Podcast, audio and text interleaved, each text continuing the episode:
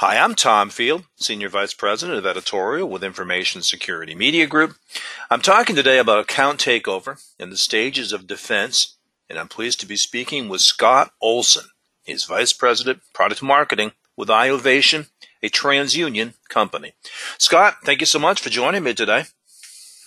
Yeah, it's a pleasure. So I feel like we've been talking about account takeover for years, but it remains a pernicious threat. Why does it continue to be top of mind for fraud and security teams that are protecting customer accounts? Yeah, a good question. I think that the reason it's more common than ever as the topic of conversation is, first of all, it's the fastest growing vector for fraud. As businesses are going increasingly digital, they're moving to expand and improve options for their customers through mobile phones and their PCs. And they're looking to prioritize that customer experience. As they do that, though, it exposes new risks for their accounts. And to give you a couple examples of that. So with mobile phones, mobile phone accounts are particularly attractive account takeover targets. And in fact, since 2015, the account takeover for mobile accounts has doubled every year since then. And in 2018, there were 679,000 victims of account takeover. And that was from a 2018 Javelin fraud report.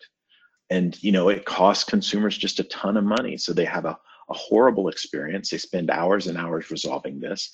It costs the businesses a lot of money resolving it through their customer support desk. So, you know, it's just a growing problem. It's always been targets, but the impact as we move to, you know, digital commerce is just much higher. So, Scott, how do you see account takeover manifesting differently, perhaps, in the different industry sectors?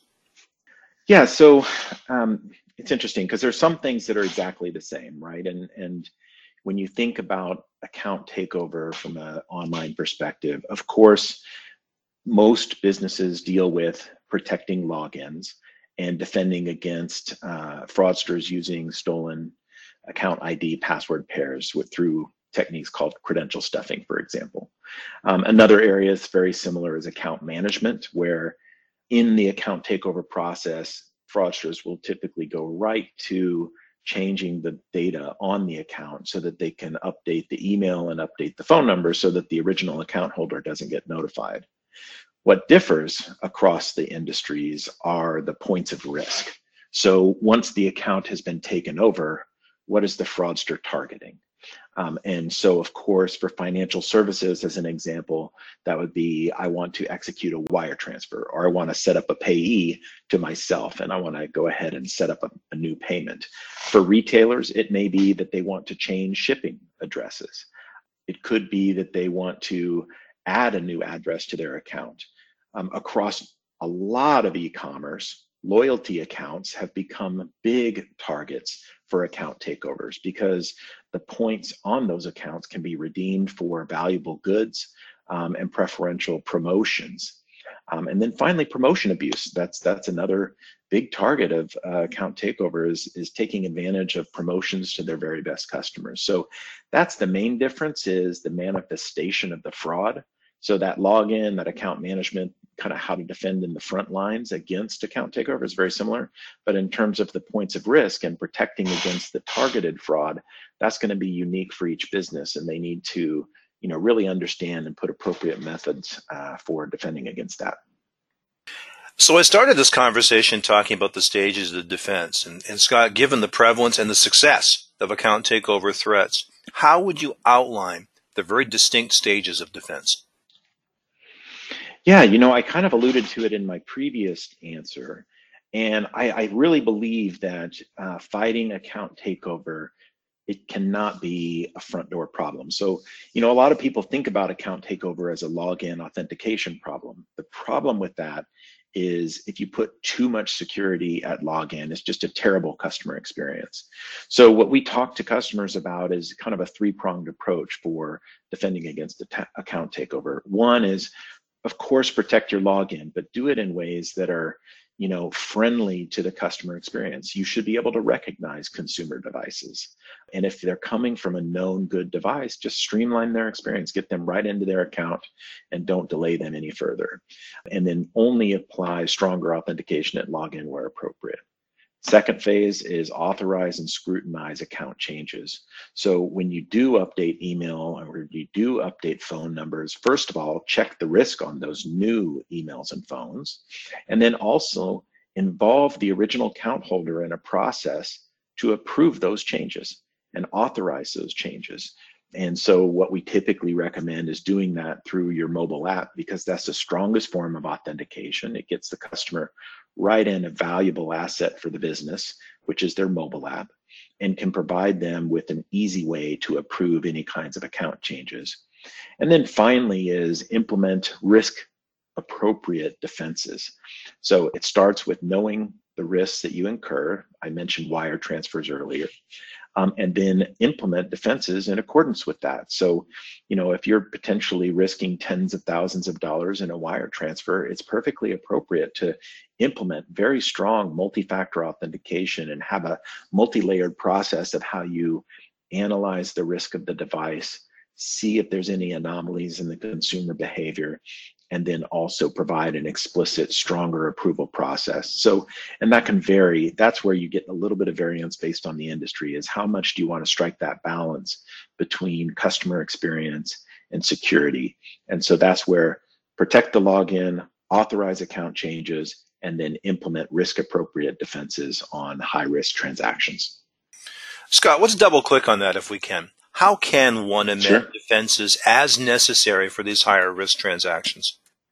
Yeah, so I spoke a little bit about authorization. So that is a process. So you can think about this. Most people are familiar with notifications on their account, and credit card is a great example. So a lot of times people will set up notifications for if a purchase has been made over a certain dollar threshold, or if an online purchase has been made, or if it's a purchase made outside of the country. So we believe that there needs to be a stronger process that moves that from just notifications of consumers to explicit approval and authorization of those transactions. So that's certainly one of them, is employing authorization. And you can, as I mentioned, you can do that directly in the app, and then applying digital intelligence to appropriately assess the risk of the visitor. So in a digital world, we don't have the advantage of seeing somebody face to face. So their device, whether it's a PC or a mobile phone, is kind of a surrogate for their identity. And so you need to be able to accurately assess the device that they're using, know where they're coming from in the world, understand if they're trying to hide their identity, and any other kinds of risk indicators. And if there are risk indicators, then you need to have a process to escalate any approval of, you know, purchases, transactions, whatever it might be. So let's talk a bit about iOvation. What are you doing to help organizations to develop these appropriate stages of defense? Yeah, so at iOvation, we're a TransUnion company, and we're working on account takeover all the time. We work in hand with TransUnion on authentication technologies, as well as device intelligence and personal identity intelligence solutions. And so that can be multi-factor app-based solutions. That can be one-time passwords, which is, I think everybody's had experience with, which is an SMS text to your mobile phone. And it could be knowledge-based authentication, where you're asking questions, and you need to have something that's appropriate for all of your customers.